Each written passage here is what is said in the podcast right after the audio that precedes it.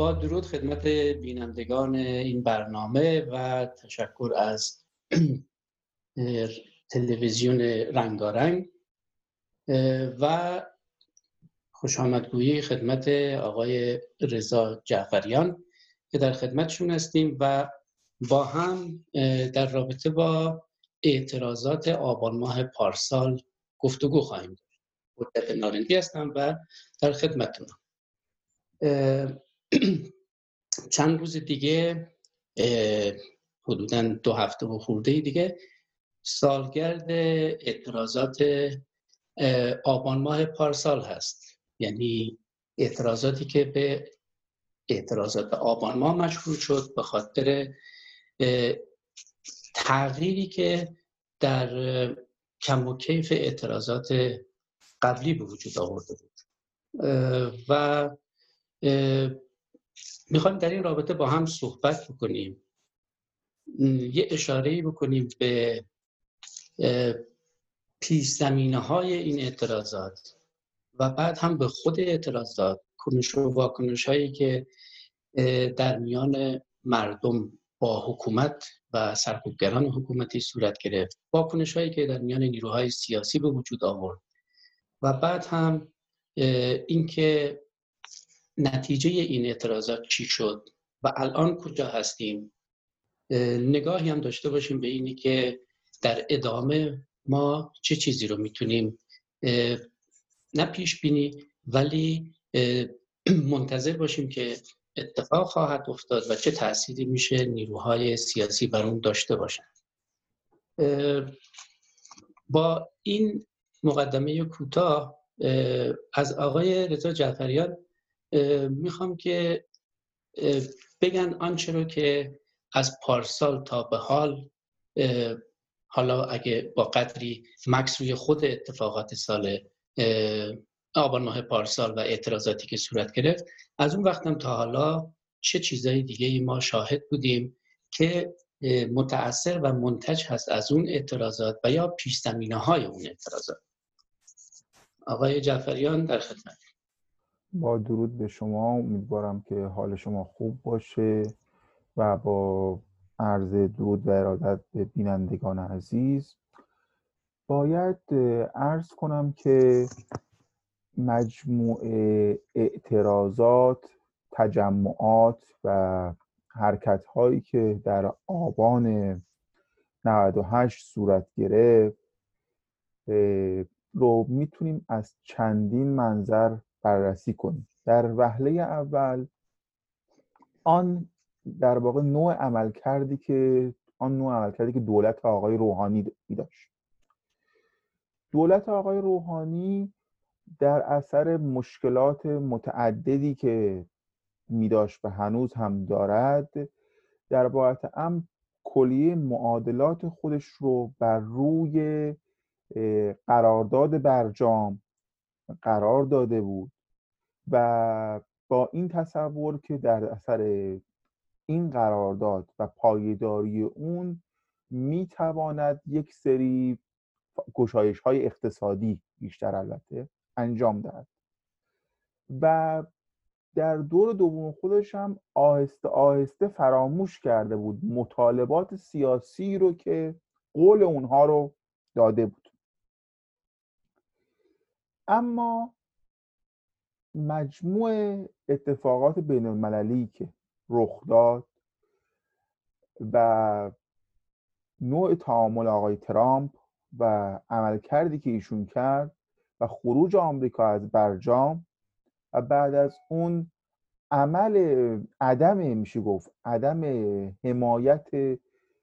مؤثر کشورهای اروپایی و به عبارت بهتر عدم حمایت مؤثر شرکت‌های خصوصی، چون که این شرکت‌ها اکثراً خصوصی هستند، شرکت‌هایی که خب اینجا حضور دارن و هر چقدر هم که مشوق‌های مختلفی رو حالا در قالب معاهدات جانبی اعلام بشه، وقتی که یک کشوری مثل آمریکا اعلام کنه که شک داره و از برجام میاد بیرون و با اون دولت و با اون شرکت ها برخورد میکنه، تحریمشون میکنه، اگر با ایران رابطه برقرار کنن، قاعدتاً به بازار ایران به عنوان یک بازار جذاب نگاه نمی‌کنن. ما مثال بارز این مورد رو در مورد شرکت پژو و رنو می‌داشتیم که این دو شرکت به ایران رفتند، ولی بعد از اینکه مجموعه کارهایی که آقای ترامپ و تیم آقای ترامپ انجام دادن و در نهایت به طور کامل تیم خودشون رو از ایران بیرون کشیدن و به فرانسه برگشتن. این یک مثال بارزی داده فرانسه‌ای که بسیار بسیار سعی میکنه استقلال بیشتری داشته باشه نسبت به بقیه دول اروپایی. این یک بخش کار، یک بخش در واقع زاویه دید هست. نکته مهمتر از آن بحث فروش نفته که ایران نفت خودش رو میفروشه، ولی توان بازگشت پولها رو نخواهد داشت، مثل وضعیتی که همین الان در مورد کره جنوبی وجود داره و چیزی بیش از 8 میلیارد پول رو نتونستن اینها هنوز برگردن. در آبان پارسال هم مسئله‌ای که در واقع هم پیش آمده بود، یعنی قابل پیش بینی هم بود، این بود که دولت هزینه‌هایی رو که پول‌هایی رو که حساب کرده و به دست بیاره به دست نیاورده بود و میخواست به گونه‌ای به بازار شوک وارد کنه، سوبسیدهاش رو کم کنه با توجه به دیدهای تقریبا میشه گفت اقتصاد آزادی هم که بعضی از اعضای این دولت دارن و اعتقادات. البته من واقعا از واژه اقتصاد آزاد در اقتصاد رانتی ایران ابا دارم استفاده بکنم، این رو هم بگم، ولی میتونیم بگیم اعتقاد به نظریه‌های اقتصاد آزاد می‌دارن. اینها تصمیم گرفتند که یک دفعه قیمت بنزین رو، این مسببه آزادسازی قیمت بنزین تا یک حدی رو انجام بدن با یک مجموعه عملیات گسترده خبری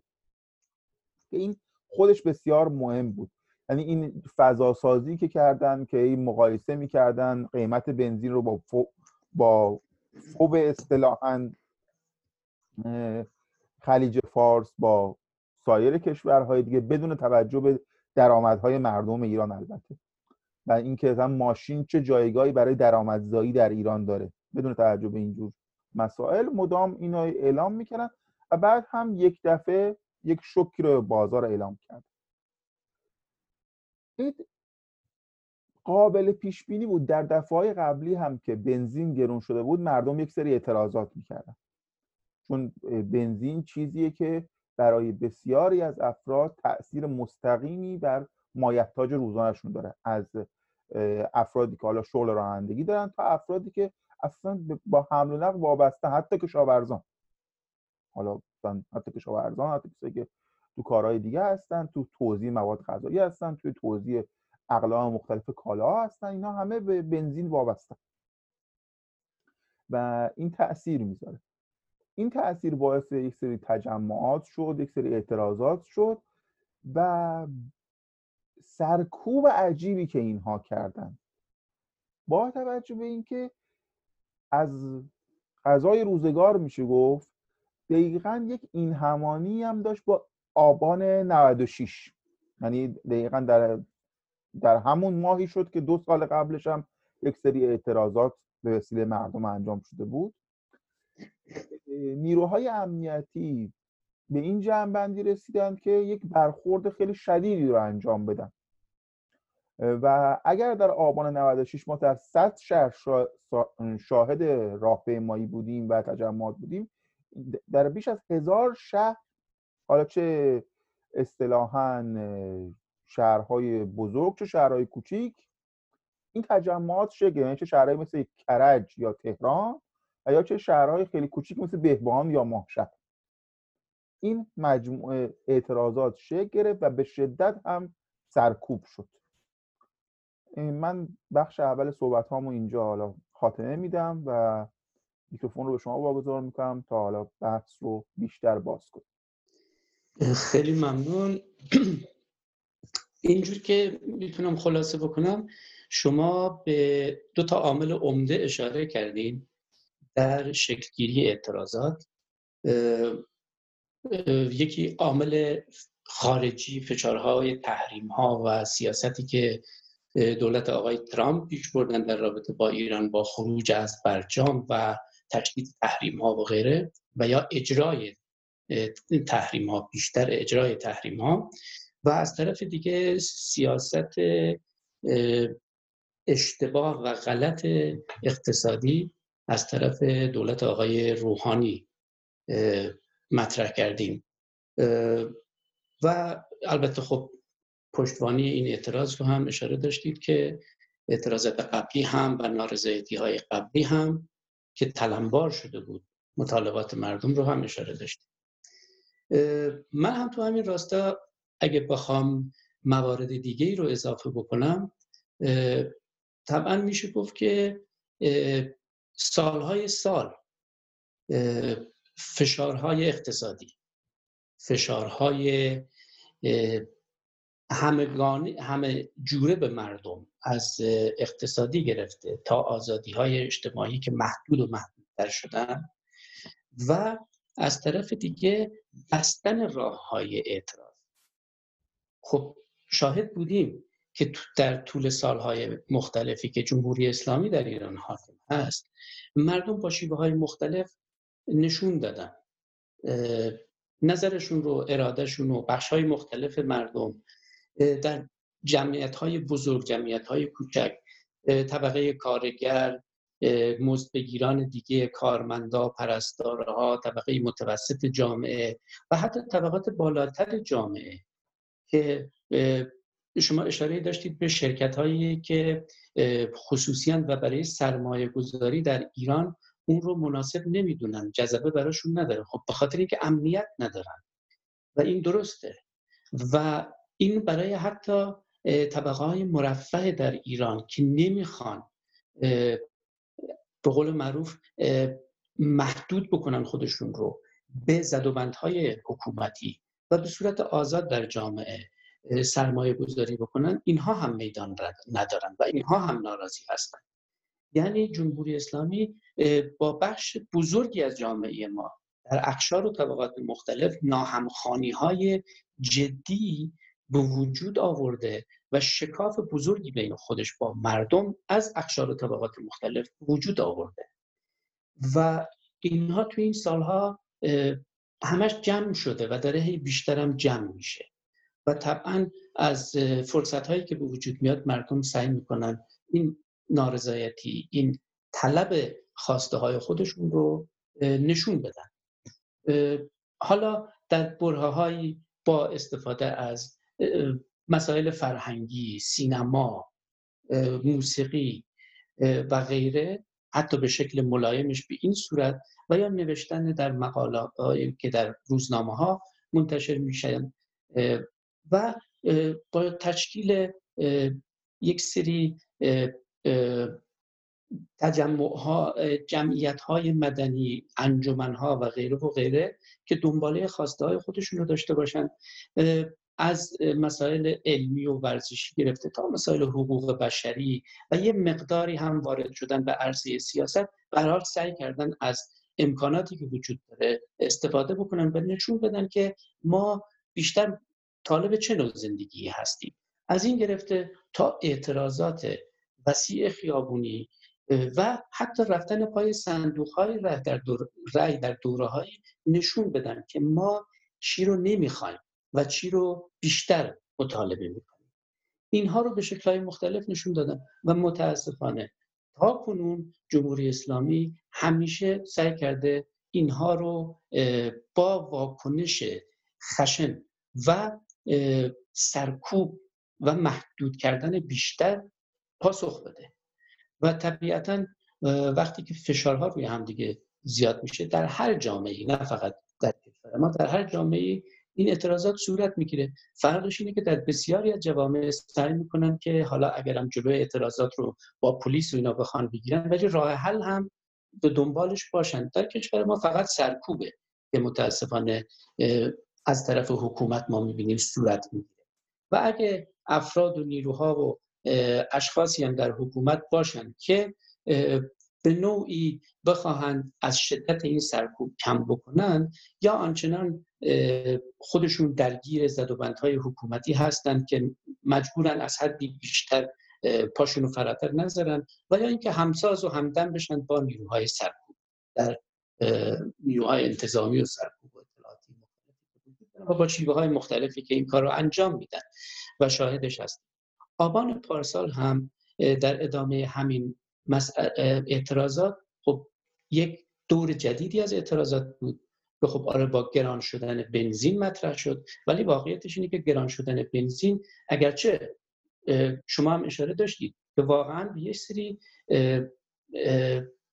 ممر عادی مردم ربط مستقیم داشت. خیلی ها از طریق همین استفاده از بنزین برای مسافرکشی عادی استفاده میکردن که نان روز خانوادهشون رو در بیارن و این براشون خیلی سنگین بود. این درسته، ولی فقط هم این نبود. فشارهای دیگه هم که از قبل روی مردم بود و هست باعث شد که این قطره‌ای باشه که لبریز بکنه این نارضایتی مردم رو به این صورت نشون بده، چون که خب بنزین تو دوره‌های مختلف هی گرونتر شد، از 100 تا 100 تومن سهمیه‌ای تا 400 تومن آزاد رفت، 400 تومن آزاد و 700 تومن بذارت میخوام 400 تومن سهمیه‌ای و 700 تومن آزاد و تک به قول معروف یکی کردن در زمان آقای احمدی نژاد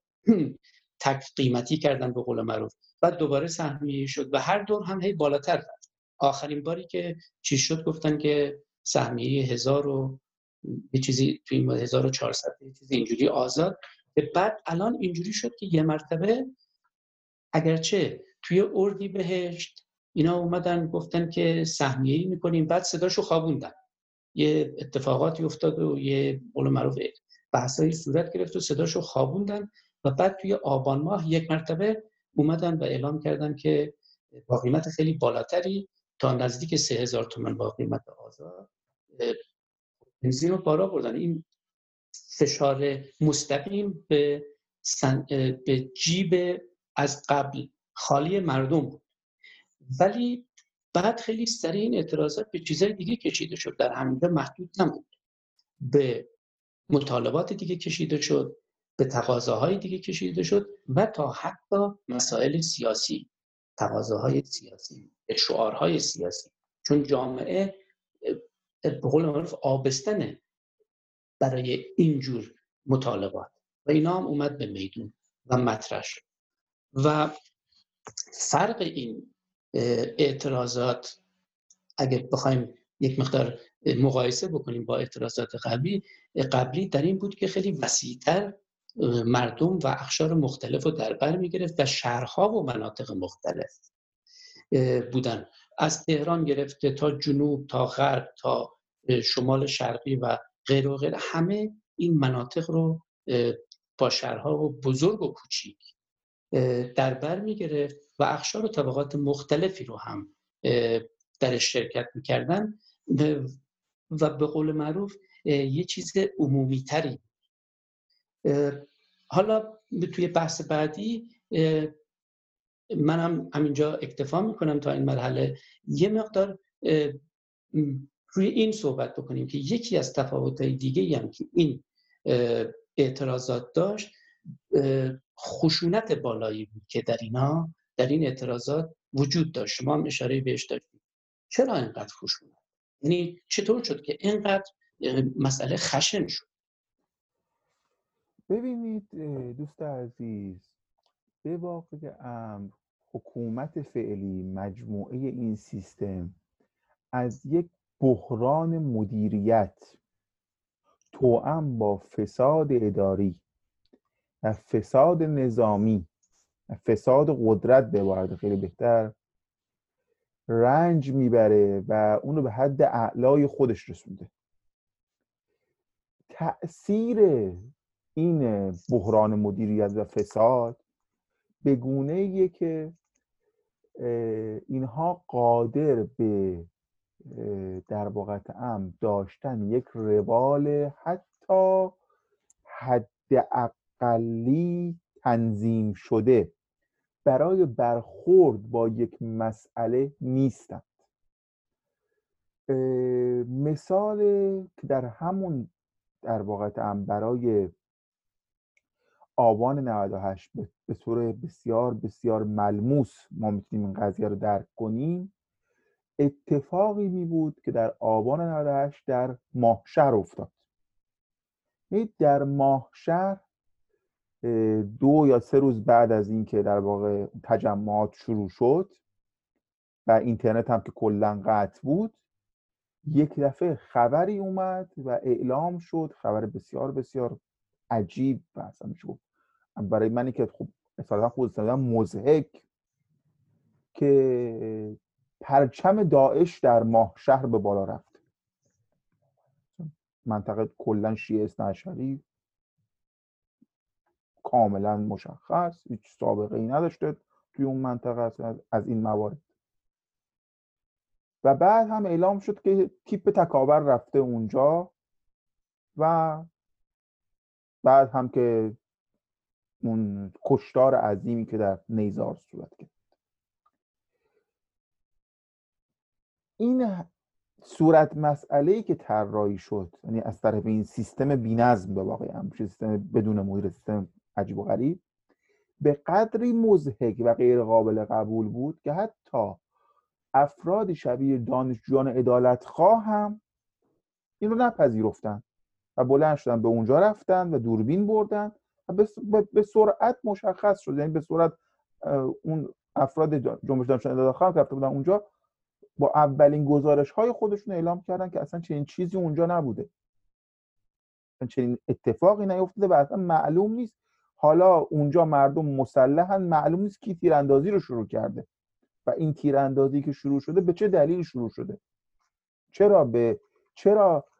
کاتیوشا گذاشتن روی در واقع تانک و همینطوری بی هوا شلیک کردن و نتیجهش این شده که افرادی که توی تراس خونه‌شون وایساده بودن تیر خوردن. خب مسلمه توی یک فضای در واقع عشیره‌ای، توی یک فضای در واقع نزدیکی خانوادگی، افراد عکس‌العمل نشون میدن توی منطقه مثل خوزستان که خب خیلی ها مسلح هستن. مسلح بودن چیز عجیبی نیست، ولی کسی استفاده نمی‌کرد از سلاحش تا قبل از این برای این جور کار. اینو بهش میگن یک بحران مدیریت، یک بحران این که در واقع هم اساساً توجه نکنند که صورت مسئلهشون حتی قابل باور برای خودشون باشه. یه همون فساد نظامی که عرض کردم، این مجموعه رو در نظر بگیرید. به مجردی که دیدارها برگزار شد، همون مردم ماهشهر سخنگوی خودشون رو امام جمعه اون شهر انتخاب کردن. بعد امام جمعه اون شهر مقابل اینها قرار گرفته بود، مقابل فرماندهی در واقع امنیتی که تعیین شده بود از تهران که این قضیه رو اصطلاحاً مدیریت بکنه. چه مدیریتی هم کرده بود و مدام هم اینها این در واقع فرضیه سازی غلط رو ادامه میدادن، چیزی که کاملاً مضحک بود، کاملاً مضحک. من میخوام چیه نتیجه بگیرم؟ میخوام این نتیجه بگیرم که اینها یک در واقع هم پروپاگاندایی رو شروع کردن از زمان جنگ سوریه، پروپاگاندای حضور داعش در ایران، پروپاگاندای این که داعش پشت مرزهای ماست و ما در سوریه میجنگیم که در تهران نجنگیم، در ایران نجنگیم. در نهایت هم که خب حالا کار به اون داستان بمبگذاری و حمله مجلس و اینها نداریم که خب صورت مسئلهشون نقص شد، ولی بر اساس همون از بلوای ماهشهر رو هم درست میکنن بدون توجه به اینکه اصلا امکان خلق نداره. اما در ماهشهر چه رخ داده؟ در واقع در ماهشهر علاوه بر اعتراضات در ناشی از گرانی بنزین، یک اعتراضات ناشی از یک اعتراضات نهفته ناشی از فساد مدیریتی، فساد راندخاری که در اون منطقه وجود داره، به خاطر پتروشیمی، به خاطر پتروشیمی که اکثرا مافیای نظامی هم داره از اون برداشت میکنه، مافیای و شرکت‌های وابسته مافیای نظامی و رانت‌هایی که اونجا سر زمین‌خواری و بدبخت کردن کشاورزها و در واقع به وجود میاد و مردم رو روز به روز محروم‌تر میکنه. خب اینها تمامی این بغض فرو خوردهشون رو در اون روز نشون دادن، بروز دادن. اما حکومت به سرعت به اونها انگ تجزیه طلبی، انگ گروه تکفیری زد و به این صورت خواست که در واقع مردم با اونها ابراز همدردی نکنن، بلکه بیشتر اونها رو محکوم کنن با توجه سابقه‌ای که در سوریه در مورد این گروه‌های تکفیری و اینها بود. اما امروز ما باید بگیم به یمن شبکه‌های اجتماعی، با اینکه اینها سعی کرده بودن اینترنت رو قطع کنن، ولی به محضی که ناچار شدن یک کمی اینترنت رو در واقع هم بازتر کنن، سیل نوارها، سیل ویدیوهای کلیپ‌های کوچک سرازیر شد و به راحتی مشخص کرد واقعیت ماجرا و بعد از اون دیگه مدام توجیه کردن، توجیه توأم با ارعاب و در نهایت هم که خانواده ها پذیرفتن فسخ بگیرن. خانواده هایی که اینها میگفتن تکفیری هستن و غیره پذیرفتن فسخ بگیرن و فعلا مثلا شکایتی نکنند، هرچند که قاعدتاً باید بررسی های بیشتری صورت میگرفت، باید مشخص میشد که چگونه شده که وقتی که اینها اجازه تیر نداشتن تیراندازی کردن و غیره. این یک مثال کوچکش است. مثال دیگه قضیه که در شیراز اتفاق افتاد باز هم به همین صورت، یعنی اینکه مردمی که در خیابان حداقل اگر در ماهشهر تیری شلیک شد، در شیراز هیچ تیری شلیک نشده بود. هیچ، مثل یک تجمع خیلی ساده در نزدیکی کلانتری مردم جمع شده بودن، یک دفعه مردم تیراندازی میشه، اونم چی؟ با هلیکوپتر نظامی،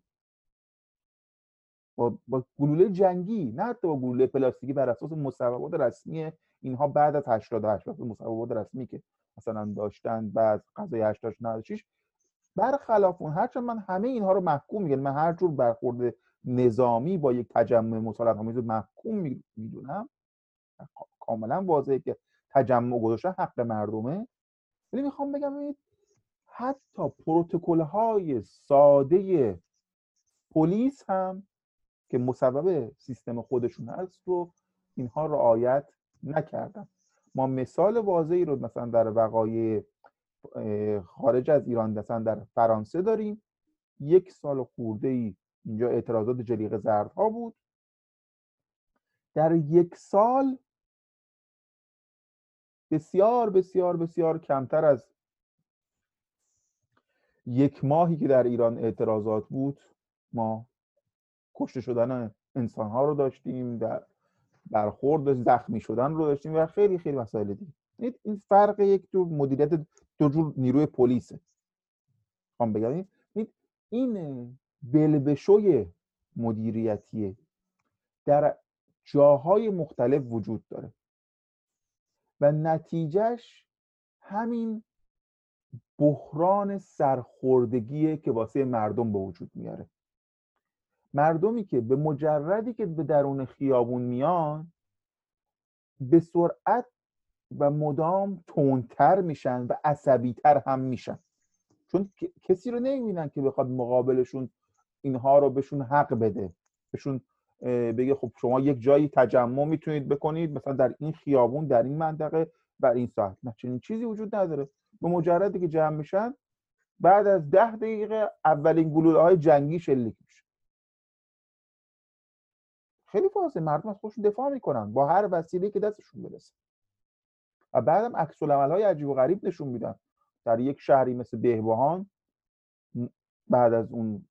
در واقع کشتاری که شد، مردم جمع شده بودن داخل یک میدان کوچک شهر تو فلکه بانک ملی و اونجا میدان مرکزی، یک دفعه اینها تصمیم در همون ساعت اول، هنوز 100 نفر جمع نشده، اینا تیراندازی رو شروع میکنن. این خلاف تمامی پروتکل‌های خودشون. اصلا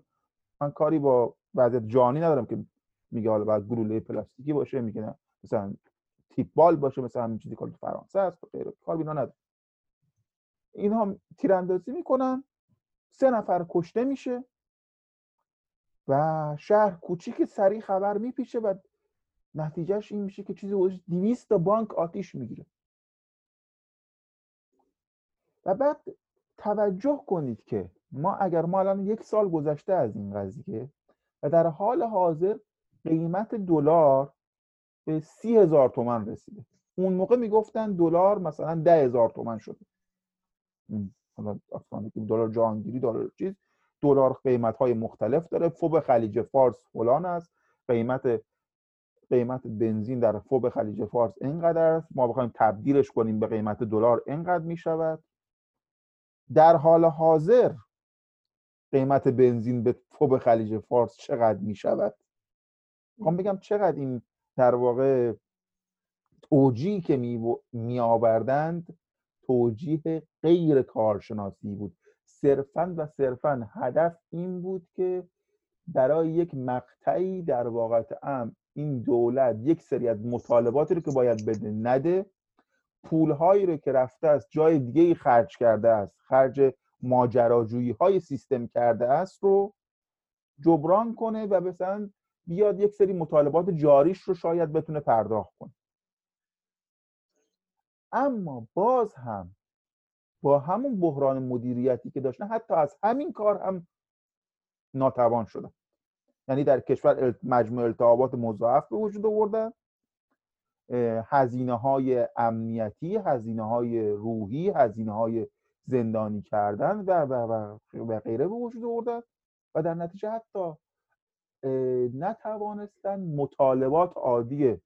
خودشون رو، یعنی معوقات و اون چیزی که پرداخت میکردن رو پرداخت کنن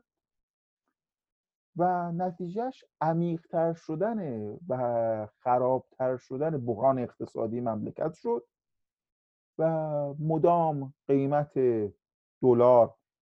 بالاتر رفت و وضعیت فاجعه آمیزتر اقتصادی که در حال حاضر باش مواجه است. درست. من یک نکته رو فقط بگم و شما در نظر بگیرید در اوج همین بحران یک دفعه اون حالا واقعه کشته شدن آقای سلیمانی هم پیش اومد در عراق و بعد اینها تصمیم گرفتن دوباره باز یه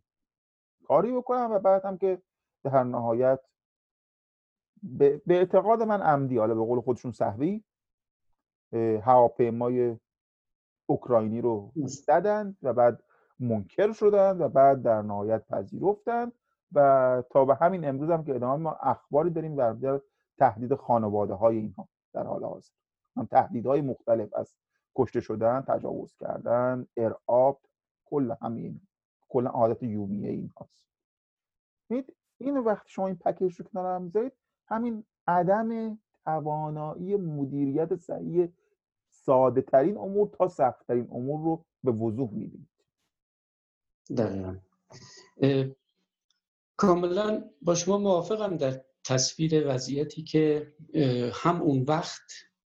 در جامعه وجود داشت، چه در میان مردم و چه در میان حکومتیان و از اون وقت تا حالا. یه چیزی که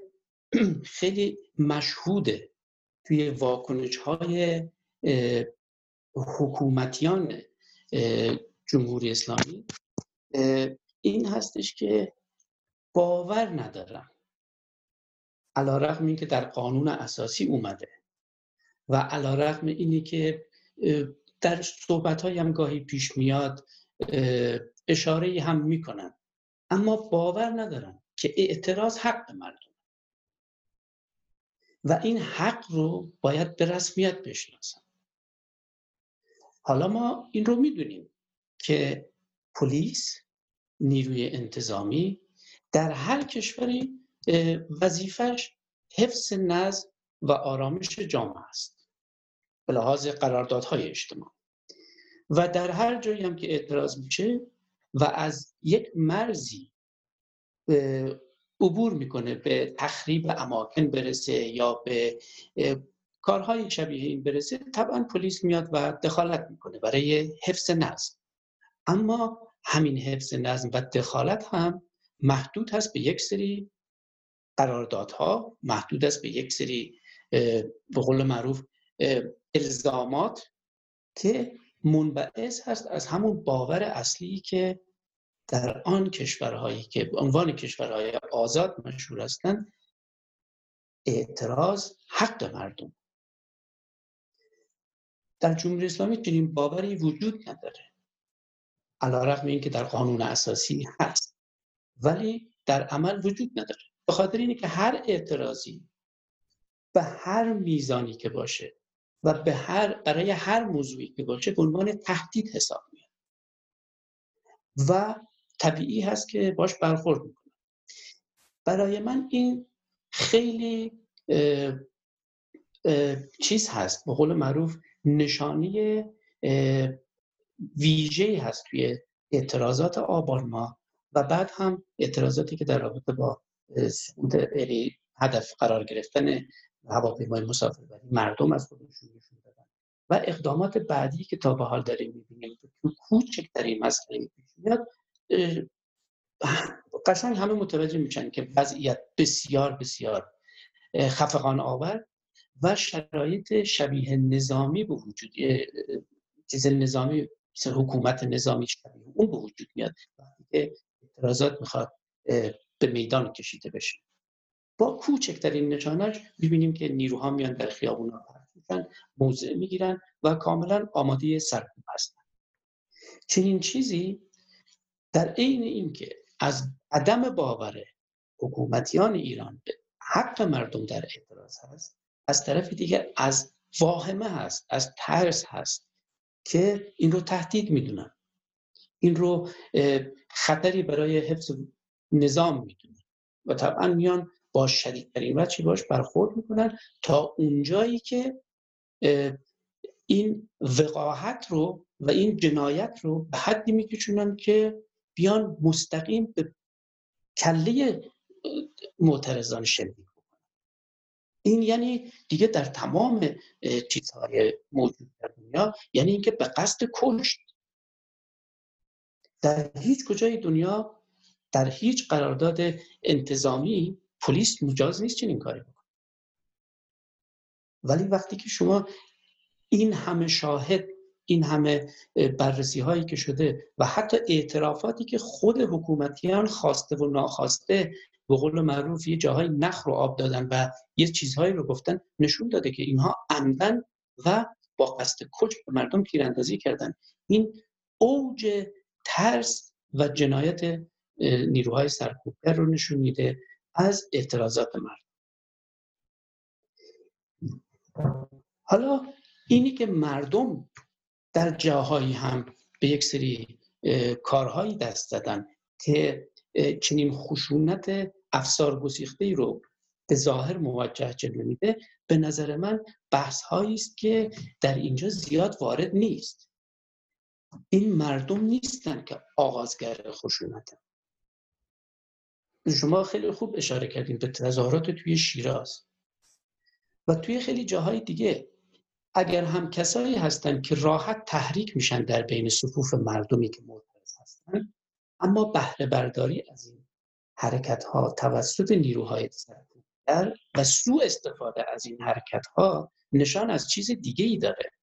مسئله این نیست مردم خشونت کردن. خب بله، توی فرانسه هم مردم خشونت کردن به اون معنا، ولی پلیس نمیاد رگبار مسلسل رو بگیره توی مردم، به کله و سینه مردم شلیک کنه. اینجاست فرق مسئله. اما در صحبتاتونم یه اشاره داشتیم که به نظر من این چیز خیلی مهمیه که همواره نه فقط به قول معروف جمهوری اسلامی، همه دیکتاتورها، همه اونایی که سعی میکنن با فشار و ارعاب و اینها خودشون رو سر حکومت نگه دارن و جمهوری اسلامی هم از نمونه‌های بارز چنین رفتاری هستش، اینه که همیشه یک دشمن رو داشته باشن. حالا اگه دشمن واقعی هم نباشه، دشمن فرضی درست بکنه. شما به داعش اشاره کرد. از طرف دیگه میگم ما با جهان داریم مبارزه میکنیم، ما با قدرت‌های جهانی داریم مبارزه میکنیم و به این خاطر تحت فشار. تا جایی که آقای ظریف که به عنوان یک دیپلمات در عرصه بین‌المللی ازش نام برده میشه، میاد در تلویزیون میگه ما خودمون انتخاب کردیم اینجوری باشیم چون میخوایم با قدرت‌های بزرگ قول معروف تمکین نکنیم به اراده اونها. خب از این طرف هم نیروهای سیاسی مدافع آزادی و دموکراسی، مردم میپرسن میگن آقا جان من اینو کی گفته شما انجام بده؟ ما که نخواستیم برید با دنیا در بیفتید و جنگ بکنید با دنیا، تخاصم به وجود بیارید با دنیا، با همسایگان، با اروپایان، با آمریکا، با اینور، با اونور، با چین، با فلان. ما دعوا نداریم با دنیا. شما به نیابت از طرف کی رفتین این جنگ ها رو درست کردین و این خصومت ها رو درست کردین که ما باید تقاضاش رو پس بدیم به عنوان مردم ایران. تحریم ها میشه، به مردم فشار میاد، به قول معروف فشار اقتصادی فروش نفت رو محدود میکنه، فشارش به مردم میاد. حکومتیان همیشه خودشون رو میتونن گلیمشون رو از آب بکشن، ولی این مردمه که بهشون فشار میاد. وقتی هم که اعتراض میکنن اون وقت با گلوله و سرکوب و دشنو و باتوم مواجه میشن. این وضعیتی که وجود داره و از یه طرف دیگه موضوعی رو هم که میشه به این مسئله اضافه کرد اینه که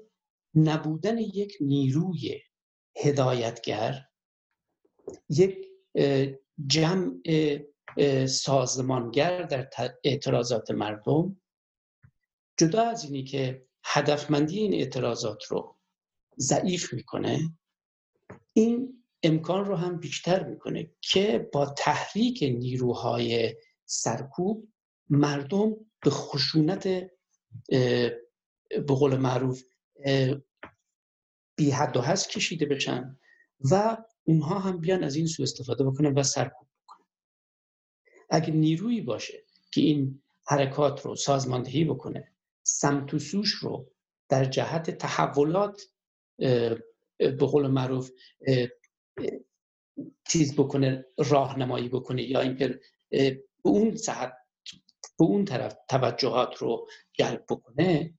طبیعتاً میتونه این رو هم مهار بکنه که به سادگی مردم دستخوش این تحریکات نشن. همیشه وجود دارن افرادی که راحت‌تر به هیجان میان، مردم هم معترضن، ناراضی هم، به هیجان اومدنشون زیاد سخت نیست، کافیه که چند تا تحریک و به قول معروف چیز کردن، هول دادن از این ور و اون ور،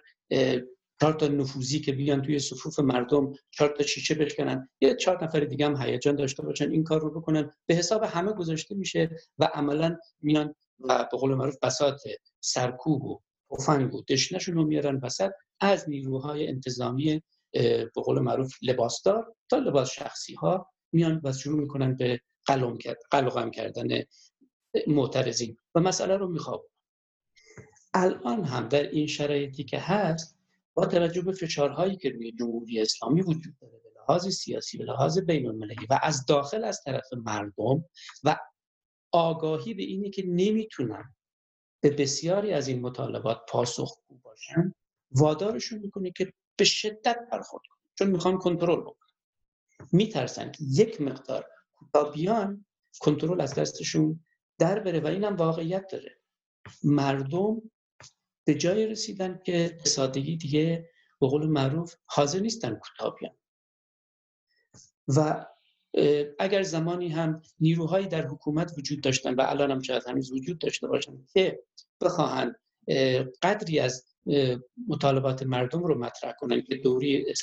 اصلاح طلب‌ها این کار رو میکردن، الان دیگه اونا هم هیچ نقشی در تحولات ندارن. مردم هم میگن دیگه ما به قول معروف، نه فقط مردم، حتی خود فعالین اصلاح طلب هم که از حکومت فاصله گرفتن میگن آقا دیگه اصلاح طلبان نقشی نمیتونن ایفا بکنن، حالا چه در انتخاباتش چه در فرای انتخابات و پارلمان. اینه که اونها هم این رو میدونن، در نتیجه هر چی میخوان عرصه رو تنگتر نگه دارن، فشار رو بیشتر بکنن و سرکوب رو میزانش رو بالاتر بردن به همین دلیل. اما اگه بخوایم الان رو نگاه بکنیم ببینیم که خب در چنین شرایطی مردم چیکار میتونن بکنن، رو به آینده فکر میکنیم ببینیم با توجه به وضعی که هست چه باید کرد. آقای جعفریان شما فکر میکنید الان باید چیکار کرد با این پشتوانه‌ای که صحبتش رو کردیم در رابطه با اعتراضات و حرکات مردمی و دنباله مطالباتشون رو گرفتن، چه باید کرد؟ ببینید در وهله اول ما باید اینو متوجه باشیم که ما با یک تجمع توده ناراضی مواجه هستیم، توده‌ای که اتفاقا حکومت وادارشون کرده، همونطور که خود شما هم گفتید، که توده بمانند. یعنی در واقع حکومت از حزب،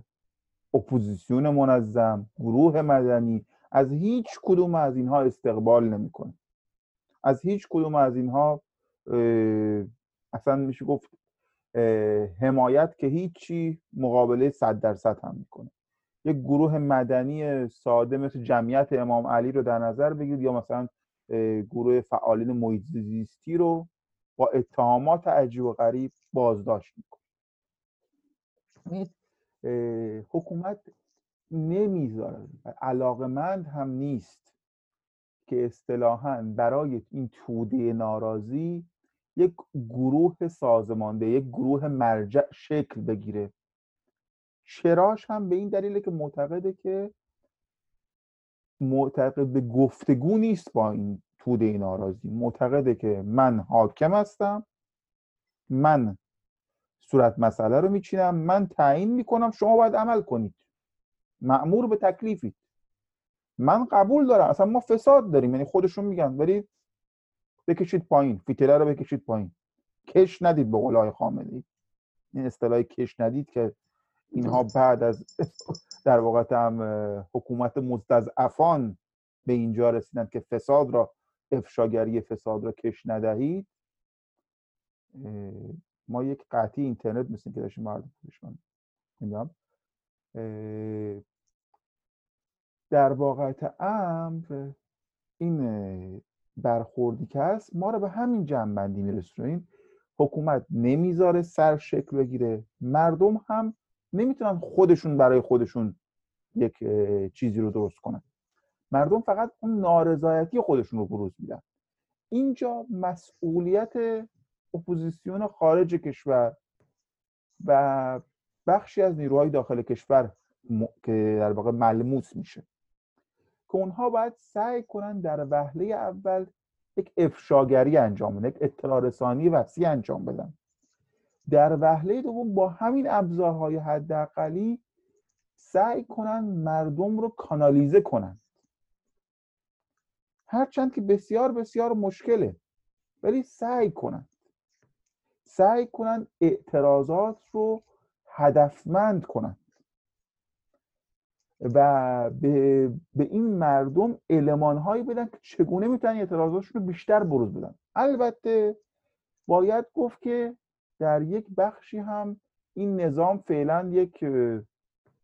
برگ عجیبی برده و اون این داستان کرونا هستش، یعنی این وضعیت عجیبی که این بیماری کرونا در جهان حاکم کرده،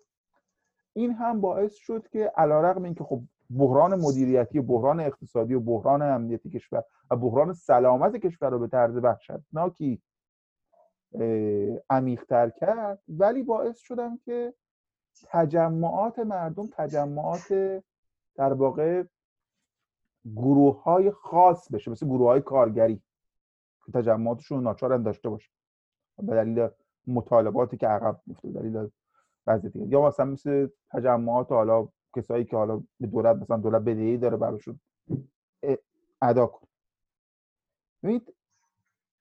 الان این قضیه هم هست، یعنی این دوتا، این صورت مسئله کرونا، صورت مسئله‌ای که نمیگذارند که اپوزیسیون با مردم